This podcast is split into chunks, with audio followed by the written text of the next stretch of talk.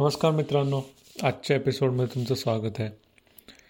पोकळी बऱ्याचदा आयुष्यात कोणी एखाद्या व्यक्तीच्या जाण्यानं म्हणतो की आपल्या मनात एक पोकळी निर्माण झाली आहे किंवा माझ्या आयुष्यात एक पोकळी निर्माण झाली आहे किंवा भरपूर प्रकारच्या पो पोकळ्या असतात असं म्हणायला काही हरकत नाही. म्हणजे आपलं युनिवर्स ही पृथ्वीच्या बाहेर एक पोकळीच आहे मोठी. तिथं हवा नाही काही नाही. फक्त भरपूर पोकळे आणि त्यात थोडे स्टार आणि थोडे ग्रह असे काहीतरी आहेत. हो पोकळी तेव्हा म्हणजे मला वाटतं की एखाद्या गोष्टीची आपल्याला खूप अटॅचमेंट असते. आणि ती गोष्ट अचानक जेव्हा जात जाण जाते तेव्हा आपल्याला अचानक कमतरता भासू लागते. आणि अशा बऱ्याचशा गोष्टींबाबतीत म्हणजे बरोबर आहे की व्यक्तींच्या बाबतीत तर नक्कीच होतं. पण एखादी आपण जागा सोडली किंवा आता शाळा सोडली कंपनी सोडली तर काहीतरी मिसिंग आहे पोकळी आयुष्यात असं वाटून जातं. पण त्या पोकळीची जागा बाकीच्या गोष्टी घेतात आणि मग व्यापून जातं आयुष्य त्या गोष्टीने आपलं. असंच पोकळीवरती म्हणजे आपण आता शब्द लिहिताना व मध्ये एक पोकळी आहे किंवा शेतामध्ये बांधावरती दोन बांधांच्या मध्ये बऱ्याच एक पोकळी असते. अशा टाईपचा एक कविता आहे.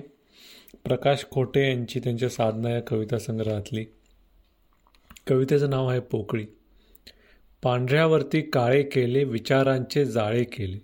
पांढऱ्यावरती काळे केले विचारांचे जाळे केले. ओळी खाली ओळ आली मध्ये पोकळ काळे केले. ओळ ओळी खाली ओळ आली मध्ये पोकळ गाळे केले. शेतावरच्या वाफ्यांसारखे शब्दावलीचे ढीक केले. शेतावरच्या वाफ्यांसारखे शब्दावलीचे ढीक केले. मधल्या पोकळ पाटामधून अर्थाचे पाणी वाहत गेले. मधल्या पोकळ पाटामधून अर्थाचे पाणी वाहत गेले. किती आले किती गेले. श्लोक अभंग अमृत झाले. किती आले किती गेले शोक श्लोक अभंग अमृत झाले.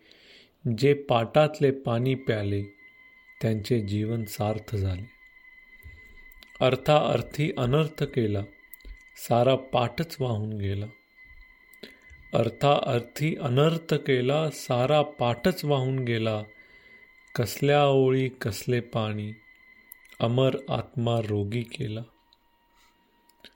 आम्हाला त्याची चाड नाही गेंड्याची कातडी जाड नाही. आम्हाला त्याची चाड नाही गेंड्याची कातडी जाड नाही पाठ वाहून गेले तरी मनाचे शेत उजाड नाही. द्विअर्थाच्या मिळाल्या खानी त्यावर आम्ही रचली गाणी. द्विअर्थाच्या मिळाल्या खाणी त्यावर आम्ही रचली गाणी. संस्कारांची केली द्रौपदी ढगाला दाबून काढले पाणी. सात्विकतेला लागली कीड त्याची आम्हाला नाही चीड. सात्विकतेला लागली कीड त्याची आम्हाला नाही चीड. भौतिकातील सुखे मिळाली मग कशाला कुणाची भीड? पण हा समज गैर आहे. पण हा समज गैर आहे हे स्वतःशीच वैर आहे. हा तो कलेचा अर्क नव्हे. हा तो कलेचा अर्क नव्हे. नाव यास फक्त कर्क हवे. नाव यास फक्त कर्क हवे. ओ ओळीखाली ओळ आली मध्ये फक्त पोकळ गाळे केले. किती वेगवेगळ्या प्रकारांच्या पोकळ्या असू शकतात ही कविता ऐकताना मला जाणवलं. खूपच भारी. तर बघूया अशीच एक पोकळी जी निर्माण झालेली दिसते आपल्याला आणि आहे पण आपल्याला त्याची जाणीव नसते अशी जी मांडली आहे मिलिंद जोशींनी. त्यांच्या असंच होतं ना तुलाही या कविता संग्रहातली. पोकळी. आता निघायला हवं. आता निघायला हवं. असं म्हणाला. आणि त्याने बसल्या जागी डोळे मिटले. आता निघायला हवं असं म्हणाला आणि त्याने बसल्या जागी डोळे मिटले.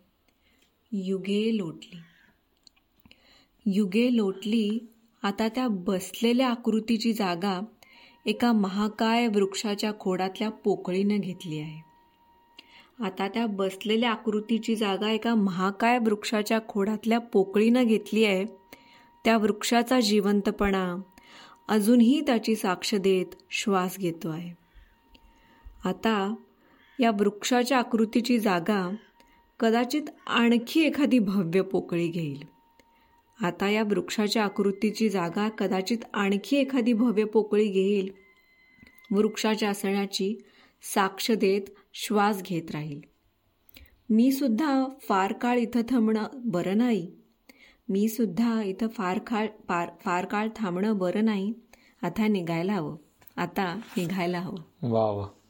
मिलिंद जोशींनी खूपच सुंदर हस्ताक्षरामध्ये ही कविता खूप छान लिहिलेली आहे.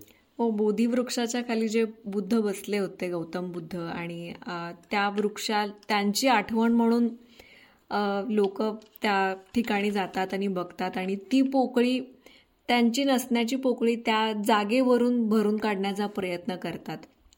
ते नेहमीच साध्य होत राहील असं नाही आणि त्या त्या गोष्टींचा त्या त्या व्यक्तींची पोकळी नेहमीच राहते.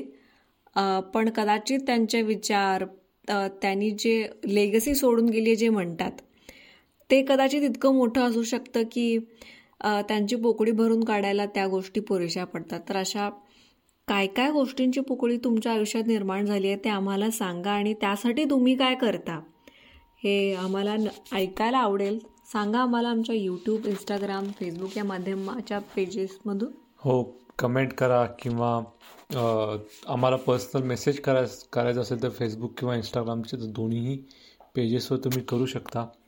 लवकरच भेटू आपण पुढच्या भागात. धन्यवाद. धन्यवाद.